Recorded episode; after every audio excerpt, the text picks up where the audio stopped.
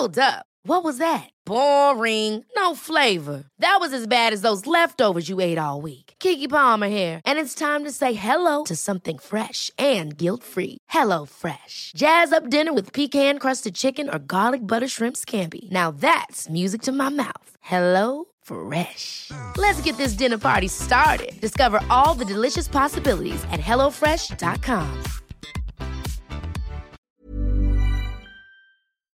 Heraldo Radio 98.5 FM, una estación de Heraldo Media Group, transmitiendo desde Avenida Insurgente Sur 1271, Torre Carrachi, con 100.000 watts de potencia radiada.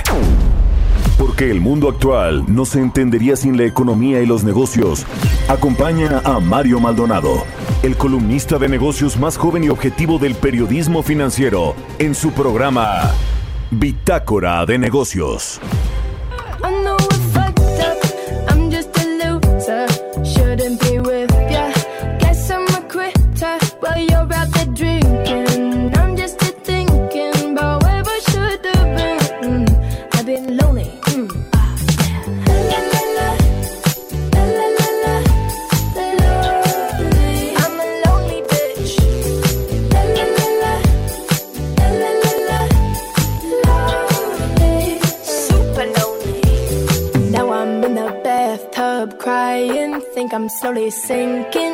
¿Qué tal? ¿Cómo están? Muy buenos días. Bienvenidos a Bitácora de Negocios. Yo soy Mario Maldonado y me da mucho, mucho gusto saludarlo en este jueves 9 de julio del 2020.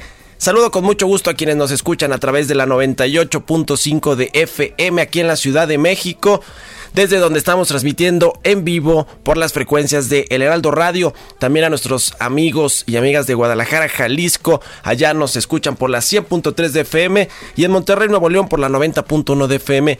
Un gran saludo a todos los que nos están escuchando también a través de la página heraldodemexico.com.mx y a través de las emisoras que nos retransmiten en otras ciudades y estados de la República Mexicana y del sur los Estados Unidos. Iniciamos este jueves como todos los días con un poco de música. Esta semana estamos comenzando el programa con canciones que aparecen en los videos de TikTok, las más escuchadas, las más bailadas, eh, las más coreografiadas, se dice así. Bueno, esta eh, se llama Super Lonely, es de Vinny featuring Goose Dapperton. Ese es esa es la canción, a mí me suena mucho, pero pues no tenía idea ni cómo se llamaba, en fin.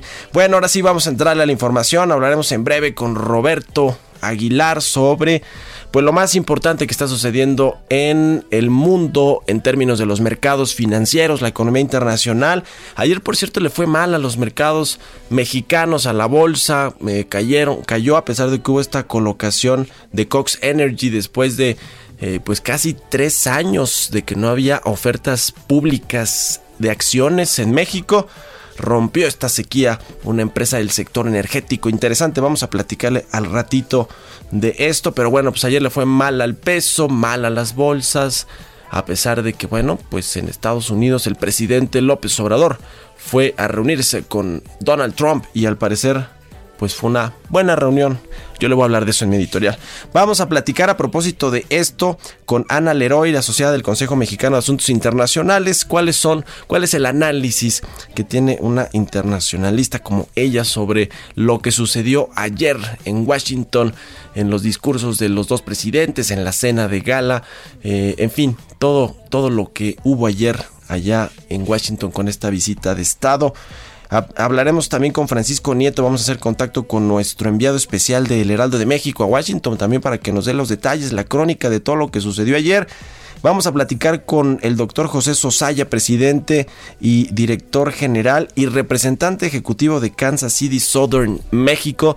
Por cierto, eh, si no tengo mal el dato, ayer también hubo representantes de esta empresa en la cena de gala en la que estuvieron las comitivas del el presidente López Obrador y del presidente Donald Trump, las comitivas tanto de sus gabinetes como de los empresarios que los acompañaron, eh, 11 empresarios de cada uno de los países. Vamos a hablar de, de esto con José Soya, quien además eh, eh, al parecer ya se, despide, pronto se va a despedir de esta empresa eh, que, que pues ha dirigido, encabezado desde hace ya varios, varios años. Y también platicaremos con, bueno, pues con muchas otras personas eh, en el programa. Así que quédese con nosotros aquí en Bitácora de Negocios. Son las 6 de la mañana con 6 minutos. Por lo pronto, le dejo el resumen de las noticias más importantes del día con Jesús Espinosa.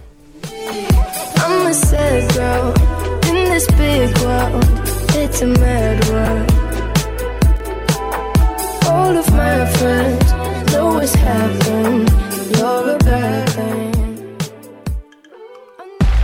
El resumen.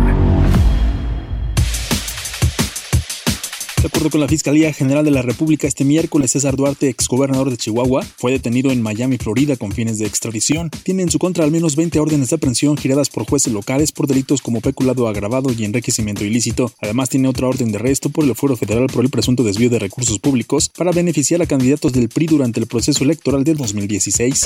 Gustavo Madero, senador del PAN, dijo que la detención del exgobernador César Duarte en Florida constituye el triunfo de la lucha contra la corrupción que inició el gobierno del estado para dar justicia a los chihuahuenses. En el Jardín de las Rosas, como escenario para brindar un mensaje a medios de comunicación, el presidente Andrés Manuel López Obrador y su homólogo Donald Trump concordaron en la importancia que se haya logrado concretar la aprobación del Tratado Comercial entre México, Estados Unidos y Canadá, el cual servirá para potenciar el crecimiento de la región. El TEMEC ahora puede proteger a los trabajadores de ambas naciones. Este acuerdo histórico va a expandir la creación de empleos. Vamos a regresar a construir. Somos beneficiarios, somos ya quienes están viendo los grandes frutos, porque este es el acuerdo comercial de mayor magnitud. Busca precisamente revertir este desequilibrio mediante una mayor integración de nuestras economías y mejoras en el funcionamiento de las cadenas productivas para recuperar la presencia económica que ha perdido América del Norte en las últimas cinco décadas. Sin consultar a la iniciativa privada y sin presentar una manifestación de impacto regulatorio, la Secretaría de Energía publicó en el Diario Oficial de la Federación el Programa Sectorial 2020-2024, documento que delinea la política a seguir en materia energética y en la que expresa su objetivo de alinear a los órganos reguladores y disminuir el uso de energías renovables para fortalecer a Pemex y a la CFE. Concluyó el registro de candidatos a la Dirección General de la Organización Mundial del Comercio, con un total de siete candidatos, entre ellos el de México, Jesús Seade, quien fuera subsecretario para América del Norte y el negociador del Tratado entre México, Estados Unidos y Canadá. Bitácora de negocios en El Heraldo Radio. El editorial.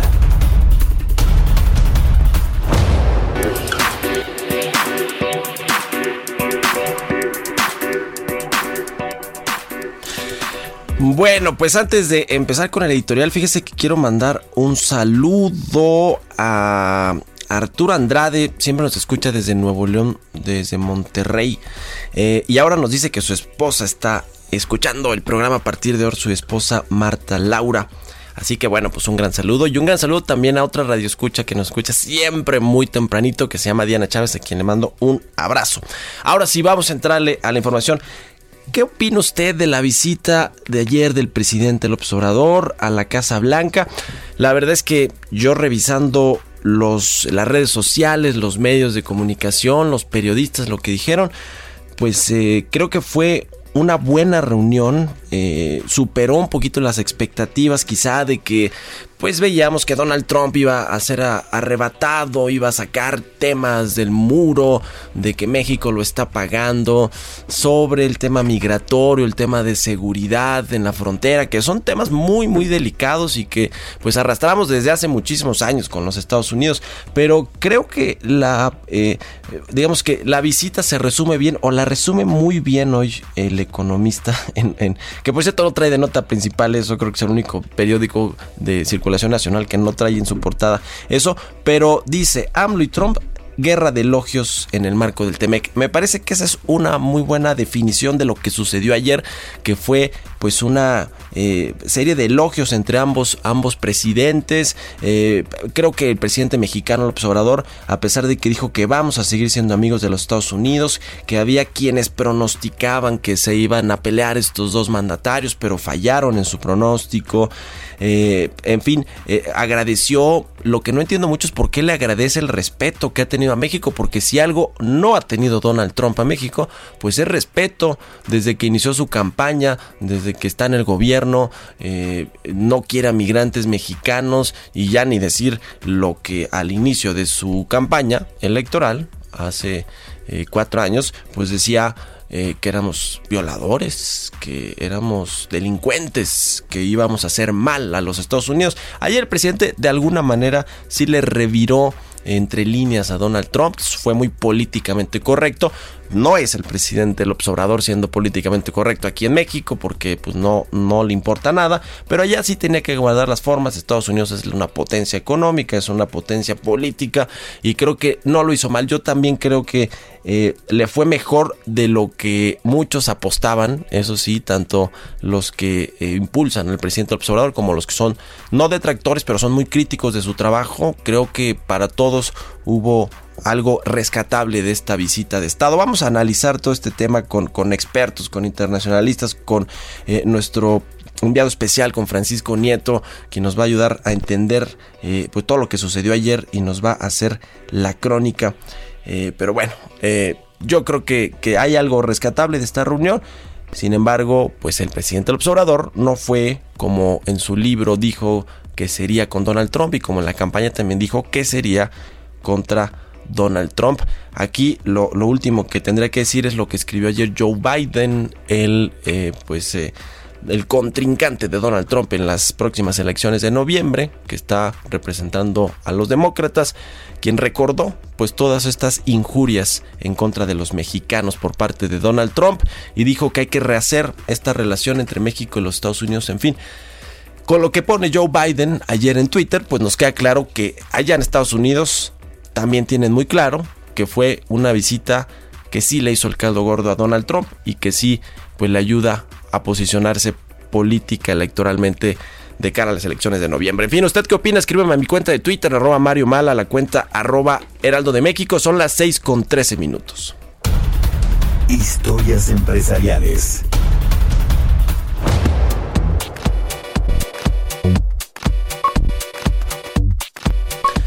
Bueno, pues ayer debutó en la Bolsa Institucional de Valores la empresa Cox Energy América.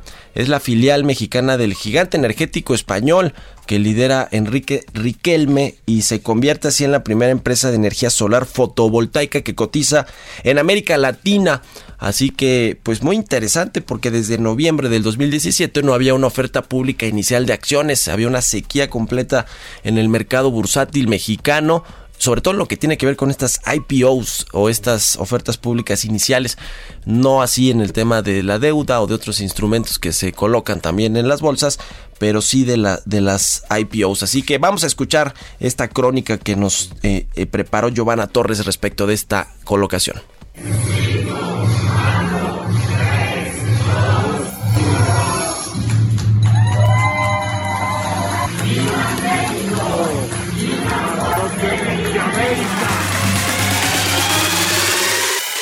Contra todo pronóstico y con posturas en contra de las energías renovables, Cox Energy América, filial de la española del mismo nombre, debutó en la Bolsa Institucional de Valores Viva, convirtiéndose en la primera oferta pública inicial que se gestiona en la Bolsa de Valores que capitanea María Arisa. Se trata de la primera oferta pública inicial de acciones con la participación de inversores institucionales, minoritarios nacionales y extranjeros para una empresa de energía solar fotovoltaica en un mercado de valores latinoamericano. La compañía que genera, distribuye y comercializa energía renovable ha terminado la ronda de financiación por 765 millones de pesos, con un valor inicial por acción de 31.41 pesos. La llegada a la empresa española al mercado mexicano rompe con una sequía de casi tres años sin emisiones de capital en el mercado bursátil. Después de más de dos años de sequía y en medio de una coyuntura convulsa, única de alcance mundial, damos la bienvenida a una nueva emisora de acciones en nuestro mercado mexicano. A través del levantamiento y capitalización de casi 800 millones de pesos por parte de Cox América, Cox Energy, fundada y dirigida por el empresario Enrique Riquelme, aseguró que los recursos de la emisión serán utilizados para consolidar el modelo de negocio de la empresa y su expansión en Latinoamérica, asegurando que su objetivo es aprovechar las oportunidades que ofrece el mercado mexicano. Hoy es un día histórico para todos y cada uno de los que formamos parte de Cox Energy América. Hace ya algunos años que nos planteamos la idea y el sueño, el anhelo, de ser la primera empresa eh, solar en cotizar en un mercado de valores latinoamericano. Cox Energy cuenta con presencia en Latinoamérica desde el 2012. La empresa tiene más de 36 parques solares con una capacidad de generación de más de 1.800 megavatios distribuidos principalmente en México, Colombia, Chile y Centroamérica. El plan estratégico de Cox Energy para el 2024 se centra en lograr una capacidad de generación y venta de energía eléctrica de más de 1.400 megavatios propios en Latinoamérica, así como desinvertir en proyectos consolidados de más de 2.000 megavatios y añadir nuevos proyectos de al menos otros 3.000 para mantener el crecimiento de la empresa. Para Bitácora de Negocios, Giovanna Torres. Economía y mercados. Vámonos con los mercados y la economía internacional porque ya está en la cabina de El Heraldo Radio Roberto Aguilar. ¿Cómo estás, mi querido Robert? Buenos días. ¿Qué tal, Mario? Muy buenos días. Eh, pues déjame comentarte que ya amanecimos con el dato de la inflación de junio. El dato de una tasa anual de 3.33%, arriba de lo que se había anticipado por el mercado.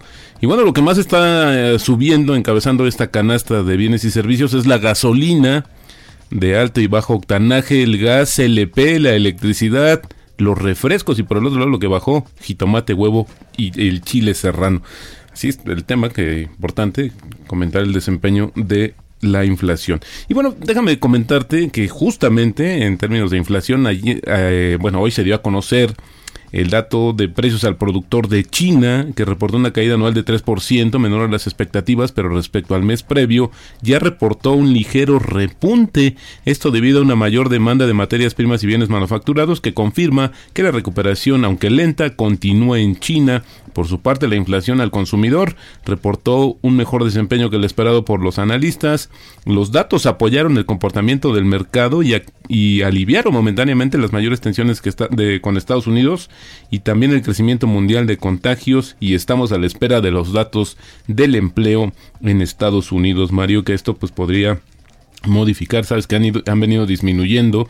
Eh, afortunadamente ya se reportó la semana pasada una recuperación, una este, creación o más bien recuperación de, puestos de trabajo en Estados Unidos.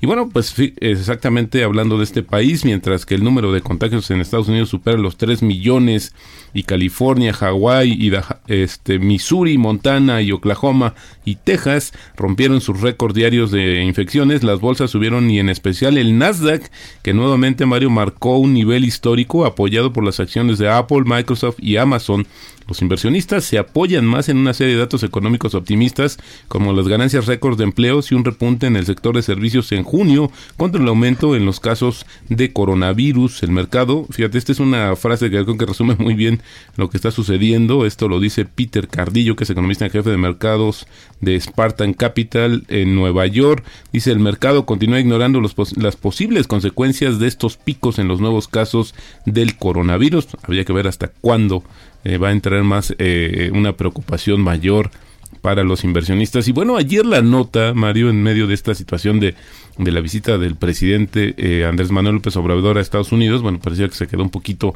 allí escondida, pero la Secretaría de Energía instruyó a Pemex y al estadounidense Talos Energy a la unificación del yacimiento compartido Sama en aguas someras del Golfo de México. ¿Te acordarás que esto fue una la manzana de la discordia? Porque bueno, pues esto lo iba a explotar justamente esta compañía estadounidense. Luego eh, Pemex y las autoridades dijeron que se que por que en las profundidades estas se podían estar eh, eh, pues traspasando cierta cantidad de petróleo al bloque y pues esto era una cuestión que eh, estaba jugando en contra de Pemex. Pemex incluso se, se llamó, se intentó quitarle esta concesión a la compañía, finalmente no. Ahora lo que está sucediendo, Mario, es que están ordenando que se unan, que se que por vez primera este bloque, eh, el que tienen ambas eh, empresas Pemex y, justamente Talos, se una para que puedan hacer una eh, justamente una extracción en el yacimiento compartido de manera conjunta y coordinada. Eh, interesante lo que sucede. Y justamente hablando del petróleo, subió ayer debido a que el consumo de la gasolina en Estados Unidos ya mostró señales de recuperación pero el alza se vio limitada por el aumento de los inventarios de crudo y también de los contagios de coronavirus en aquel país. Los inventarios de gasolina, por ejemplo, en Estados Unidos cayeron a 4.8 millones de barriles a medida que la demanda aumentó a 8.8 millones de barriles por día, la cifra más alta desde el 20 de marzo y esto pues también una indicación, un indicativo de que ya está eh, creciendo la demanda a pesar, insisto, de este paso tan agigantado que tienen las eh, pues, los contagios nuevamente en aquel país. Fíjate que ayer el Banco de México, Mario, anunció una serie de cambios en, en, su operación en el mercado de fondo interbancario con el objetivo de evitar lo que dicen ellos una volatilidad innecesaria y favorecer un comportamiento más ordenado de los mercados financieros. Te recordarás que habíamos platicado que estas decisiones de política monetaria tardaban tiempo en permear y llegar al mercado. Bueno, cuando tienes una tasa y tienes eh, una deuda, pues eso es de manera inmediata, pero no se reflejaba de, por completo. Y hoy lo que está determinando el Banco de México que cualquier modificación a la tasa de interés interbancaria a un día será efectiva a partir del día hábil bancario siguiente, el que sea anunciada por la Junta de Gobierno. También anunció cambios al esquema del cálculo de intereses en las operaciones de mercado abierto a plazo mayor de un día que crucen la fecha de revisión justamente de la tasa de interés interbancaria. En términos prácticos, Mario, sí están tratando de que estas, estas decisiones lleguen mucho más rápido y que, como se había dicho, procuren la liquidez en el sistema hoy tan importante. Creo que el trabajo, había que reconocerlo, más fuerte y mucho más eh, dirigido a, a, esta cuestión de liquidez en los mercados y que también apoyaría a su vez a las empresas, pues ha sido protagonizado únicamente por el Banco de México. Y Telesites, esta empresa que pertenece a Carlos Slim, pues va a llevar a cabo una oferta de certificados bursátiles fiduciarios inmobiliarios hasta por 13.600 millones de pesos. La fibra, esta se va a colocar el 22 de julio y podrá ser, se van a ofertar 888 millones de certificados bursátiles y también pues habrá una opción adicional, pero al final las fibras, esta como la que va a colocar, a diferencia de las acciones con las que actualmente cotiza la compañía que se dedica eh, únicamente a la operación de, torres de telecomunicaciones y que fue a raíz de la división o una parte de la, división de American Mobile, pues tiene eh, también limitaciones a lo que puede operar, es decir, a la compra o construcción de inmuebles para renta y está obligada a repartir 95% de sus utilidades generadas y el tipo de cambio Mario en estos momentos cotizando en 22.68. Pues ahí está.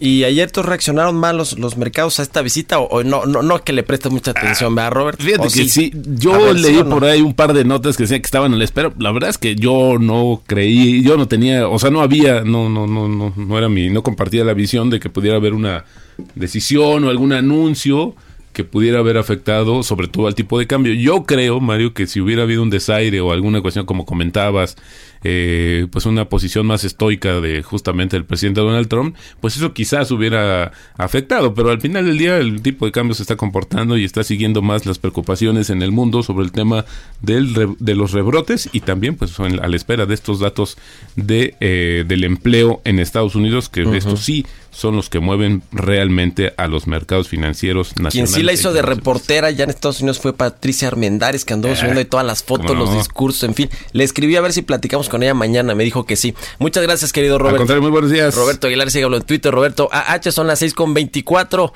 Vámonos a un corte.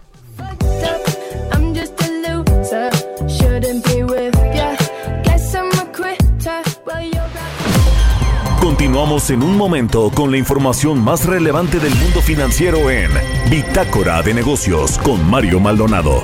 Regresamos. Heraldo Radio. Gana más con tu tarjeta de crédito La Comer, porque adicional a las promociones de temporada naranja, al pagar con ella en La Comer fresco en todas nuestras tiendas y en lacomer.com, recibes 3% de bonificación por todas tus compras. Aplica restricciones, sujeto a aprobación de crédito, términos, condiciones, comisiones, requisitos de contratación y detalles en la promoción en banorte.com.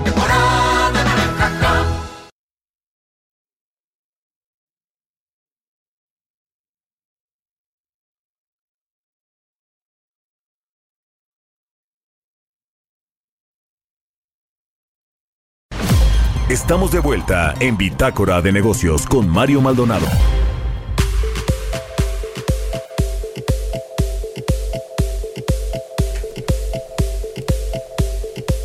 Ya estamos de regreso en Bitácora de Negocios. Son las 6 de la mañana con 30 minutos. Vamos a platicar con Francisco Nieto, enviado especial de El Heraldo de México a Washington.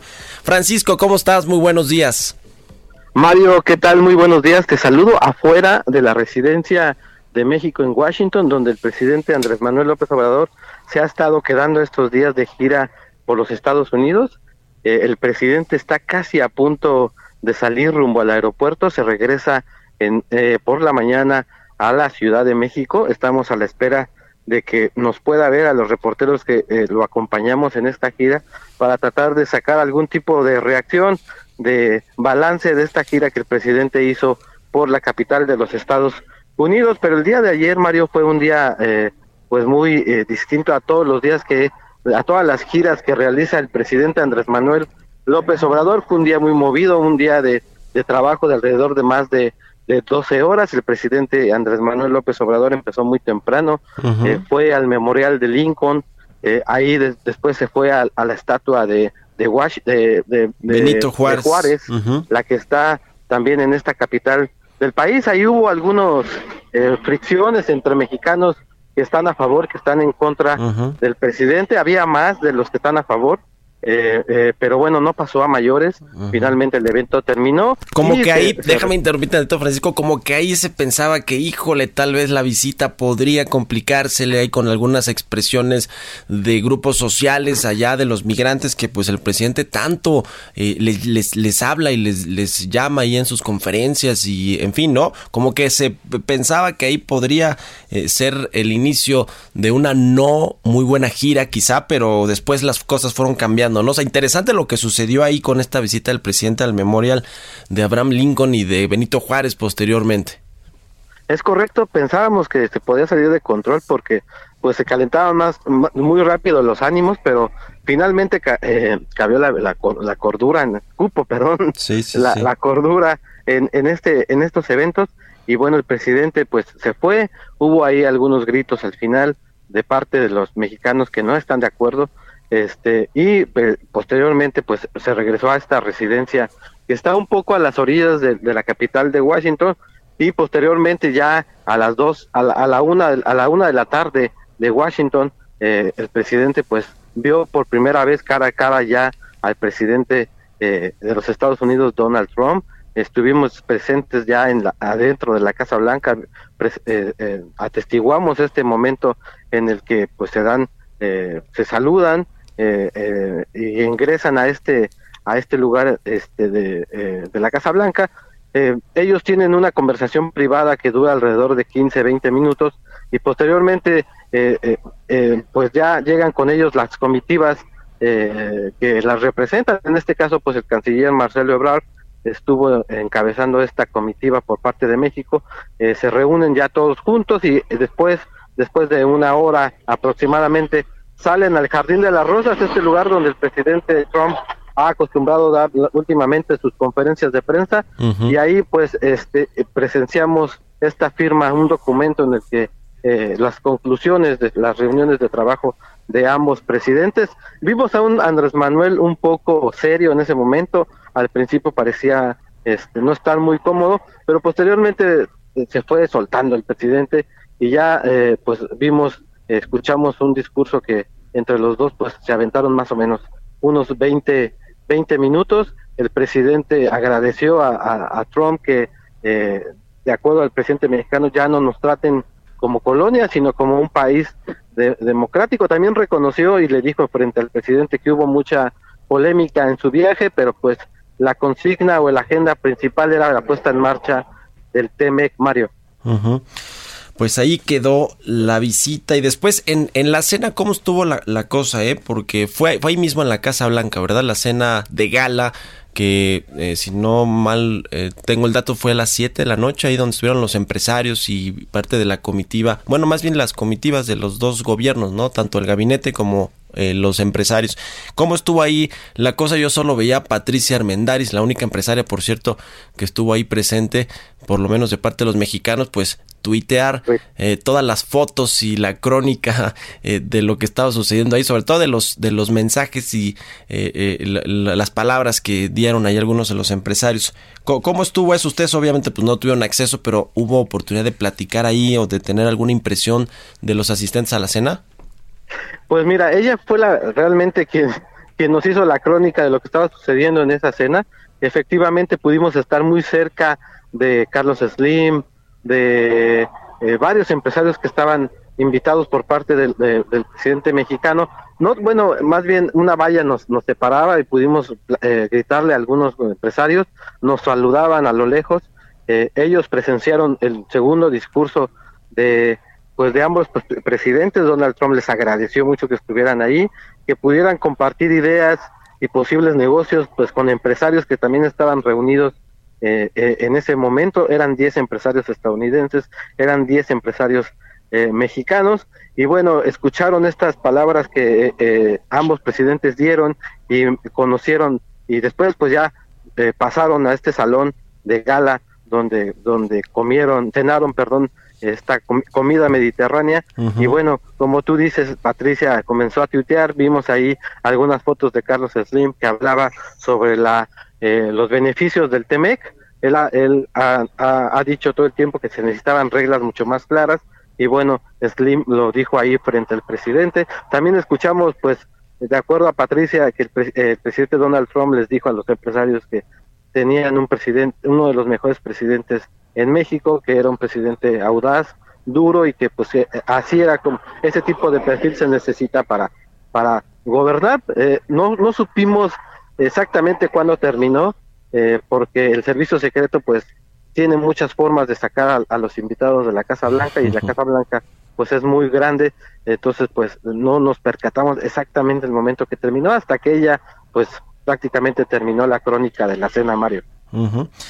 Pues bueno, ahí quedaron las imágenes de Patricia Armendáriz con todos los empresarios ahí con Carlos Bremer, con Olegario Vázquez Aldir, con Carlos Slim, Ricardo Salinas Pliego, eh, Manuel eh, Miguel Rincón, el compadre del presidente, Daniel Chávez. Bueno, pues todos los empresarios, que son, fueron 10 u 11, ¿no? A ver, 2, 4, 5, 6, 7, 8, 9, 10. Creo que son, fueron 11 empresarios eh, con, con Patricia Armendáriz, que fue la única mujer invitada. Bueno, pues muchas gracias, Francisco, por, por tu crónica, por tu reporte. Y pues buenos días, ya te regresas también, ¿no? Eh, nos regresamos el día de mañana porque hay que ah, recordar, Mario, que el, presidente tenía originalmente planeado dos giras de trabajo aquí en Washington, miércoles y jueves, pero con la cancelación de, la visita del primer ministro a Canadá, de Canadá, Justin Trudeau, pues se modificó la agenda. Nosotros los reporteros ya no pudimos cambiar los vuelos y bueno, pues ahorita estamos reporteando afuera de la residencia para tratar de conseguir algún tipo de, balance por parte del presidente López Obrador antes de tomar su vuelo que lo regrese a México. Muy bien, pues muchas gracias Francisco Nieto, enviado especial de El Heraldo de México a Washington y muy buenos días. Buenos días, Mario. Son las 6 con 38 minutos, tiempo del centro de México. Entrevista.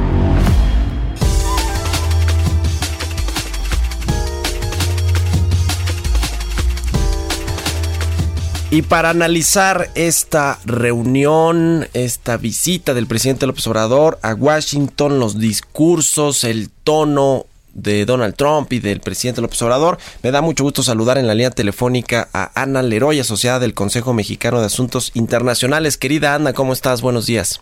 Muy bien, Mario, ¿cómo estás? Buenos días. Bien, gracias. Cuéntanos, a ver, ¿cuáles son tus impresiones de lo que sucedió ayer en Washington con los dos presidentes?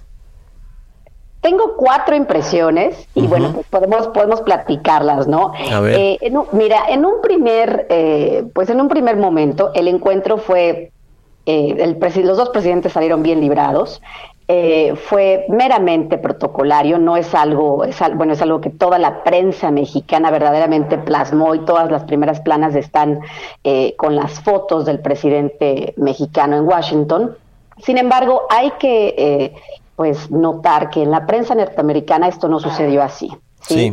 Y esa lectura es importante porque en este momento en los Estados Unidos se encuentra en una grave crisis, y tú lo sabes, sobre todo sanitaria. Obviamente está la crisis económica, pero en estos momentos la crisis sanitaria es grave en los Estados Unidos, ¿no? Y en medio de una contienda electoral, que ahorita, bueno, vamos a hablar de eso un poquito, eh, pero bueno, no tuvo el mismo efecto aquí que en Estados Unidos. Eh, aquí en el caso de, México, eh, es importante que tengamos muy en cuenta que el presidente López Obrador ha estado recibiendo sombrerazos tras sombrerazos desde hace varios meses por eh, pues toda la, bueno, pues yo diría incluso inacción, eh, pues eh, para resolver el tema económico, ¿no? Aquí ni siquiera ha empezado realmente lo que será la crisis económica que vamos a ver. Entonces, pues yo creo que fue una, una necesidad imperiosa de tener algo de atención y por lo menos una pequeña palomita en este año, pues que ha sido tan desafortunado para México, ¿no?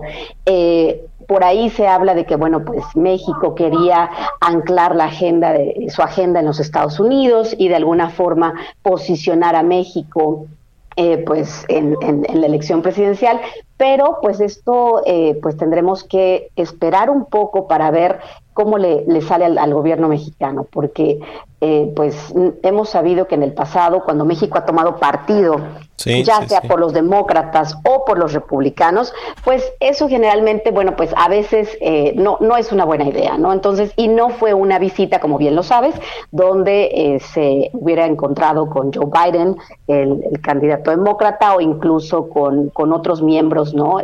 relevantes de la política estadounidense en Washington. a propósito propósito de eso, Ana, Joe Biden tuiteó ayer como esta eh, eh, relatoría de lo que había sido la realmente la relación del presidente Trump con los mexicanos desde la campaña y todas estas eh, pues injurias que profirió en contra de los mexicanos a quienes nos llamó violadores y demás cosas y después dijo que se necesita como una nueva relación, o sea, necesita rehacer esa, esa relación. Lo que publicó ayer Joe Biden es claramente pues una señal de que cree que el presidente mexicano está tomando partido por Donald Trump, ¿no?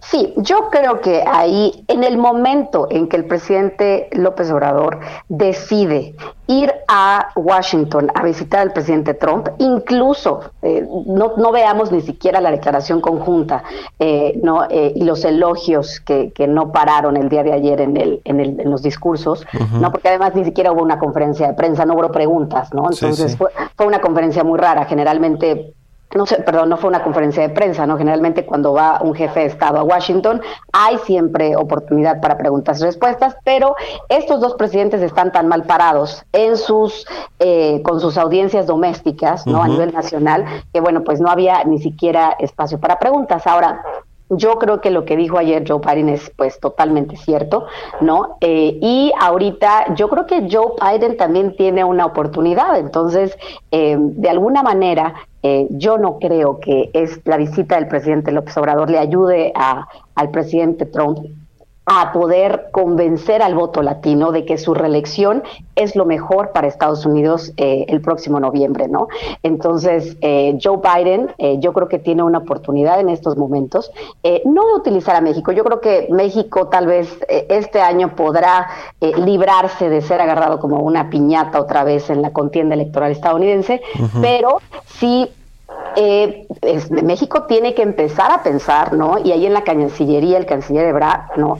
Eh, tienen que empezar a, pues, a planear dos escenarios. Y yo creo que más bien un escenario en donde, pues, los demócratas traerán una nueva agenda en, en, temas bilaterales y México tiene que estar preparado para eso.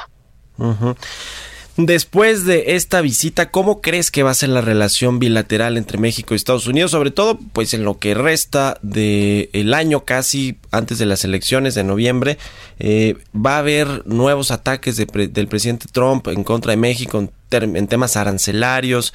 Eh, y lo decía Arminio Blanco hace, hace unos días, el, uno de los negociadores del Telecan, que probablemente van a venir nuevos, nuevas amenazas de aranceles por parte de Trump, eh, porque quiere quedar bien allá con los sindicatos y con, y con pues las empresas, en fin, con parte del electorado que cree que le puede dar la reelección.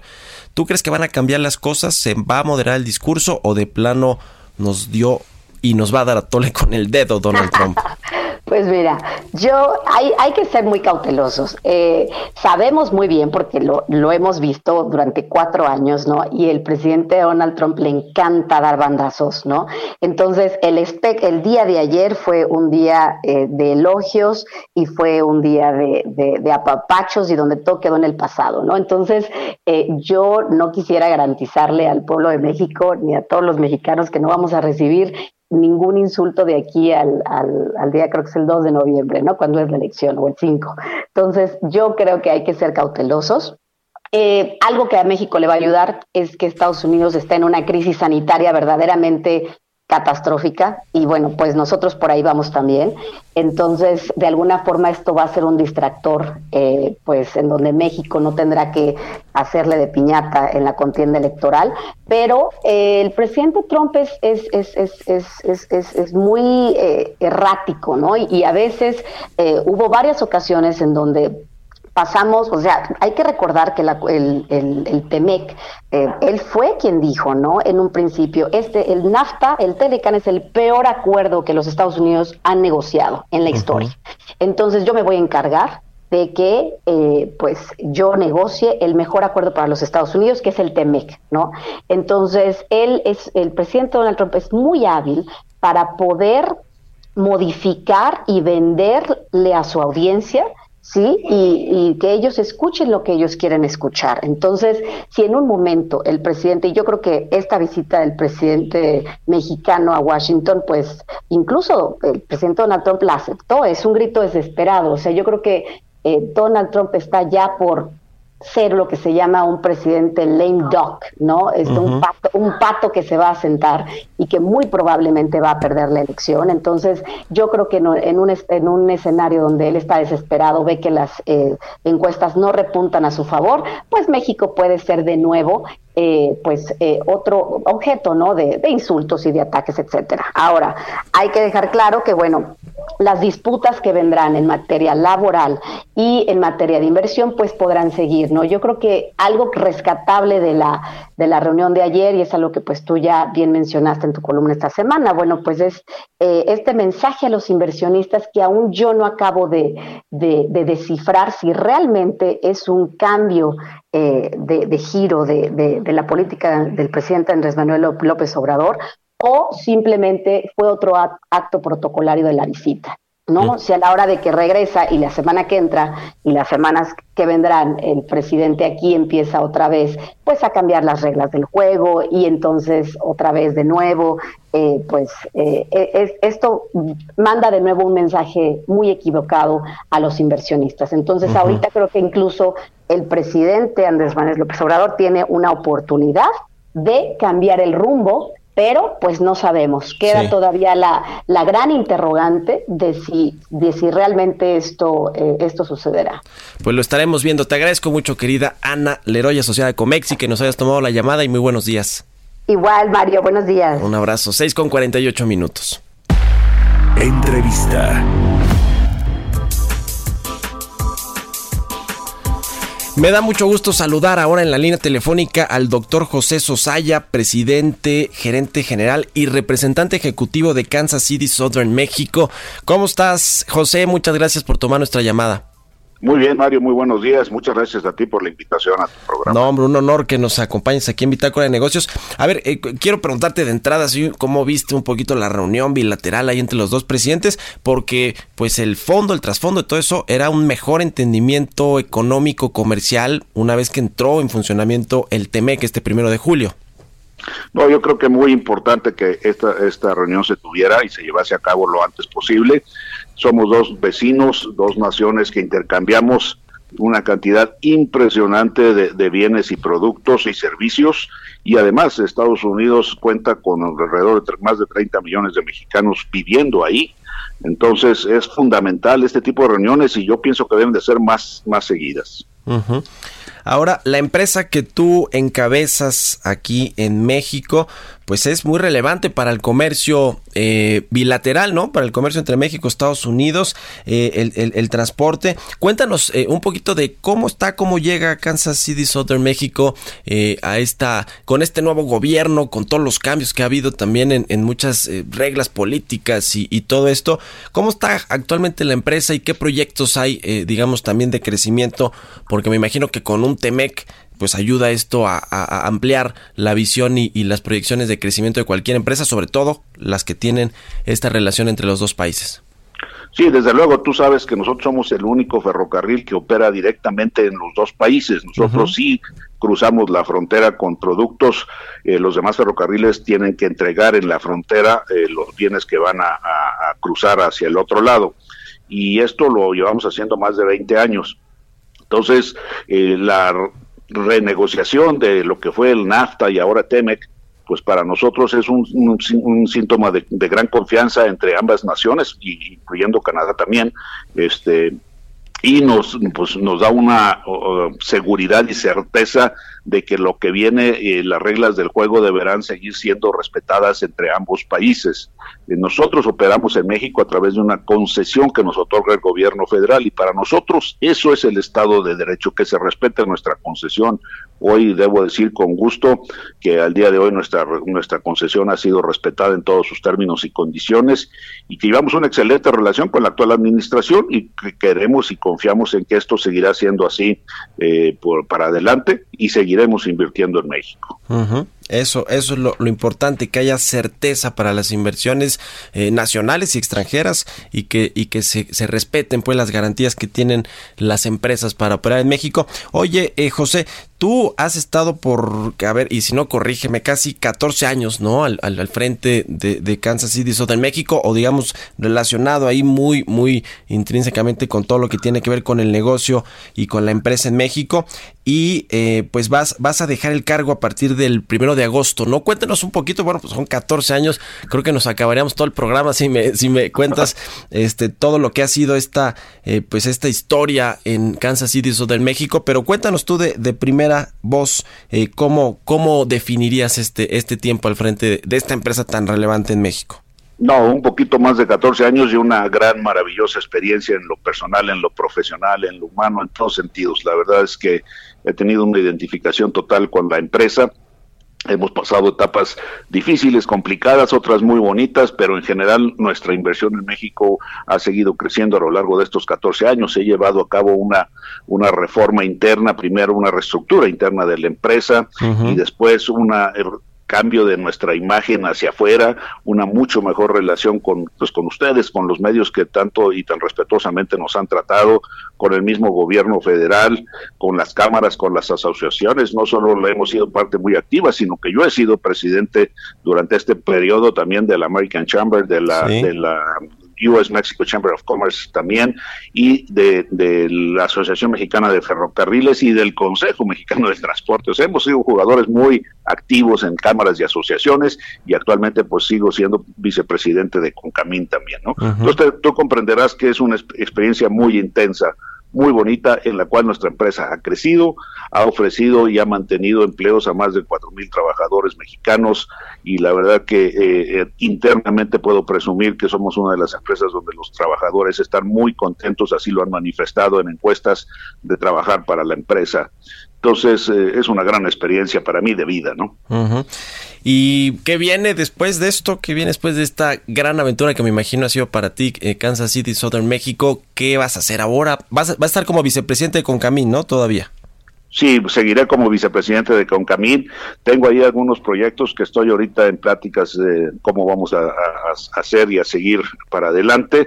Afortunadamente, cuando haces bien las cosas, las puertas no se cierran, se abren otras y otras y otras y uno sigue creciendo y eso me encanta, ¿no? Entonces, estoy en ese momento ahorita uh, redefiniendo, redefiniendo mi, mis próximos, uh, mi, mi, próximas actividad, actividades. Oye, pues enhorabuena por estos más de 14 años al frente de esta empresa y pues te deseamos lo mejor y, y yo lo personal te agradezco también esa apertura que siempre has tenido con los medios de comunicación para platicar de todo tipo de temas eh, que tienen que ver con la economía, con los negocios y con Kansas. Muchas gracias y, pues enhorabuena, que vengan cosas buenas, José Sosaya. Mil gracias a ti, muchas gracias una vez más por ese cariño y respeto con que siempre me trataste. Un abrazo, que estés muy bien. Oiga, pues con esto nos despedimos. Quédese aquí en el Heraldo Radio con Sergio Sarmiento y Lupita Juárez y nosotros nos escuchamos mañana a las seis, tempranito. Muy buenos días.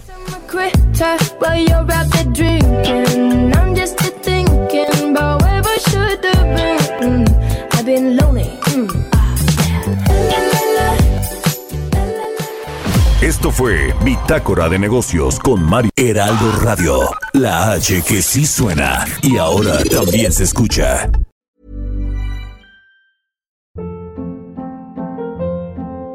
Hold up. What was that? Boring. No flavor. That was as bad as those leftovers you ate all week. Kiki Palmer here, and it's time to say hello to something fresh and guilt-free. Hello Fresh. Jazz up dinner with pecan-crusted chicken or garlic butter shrimp scampi. Now that's music to my mouth. Hello Fresh. Let's get this dinner party started. Discover all the delicious possibilities at hellofresh.com.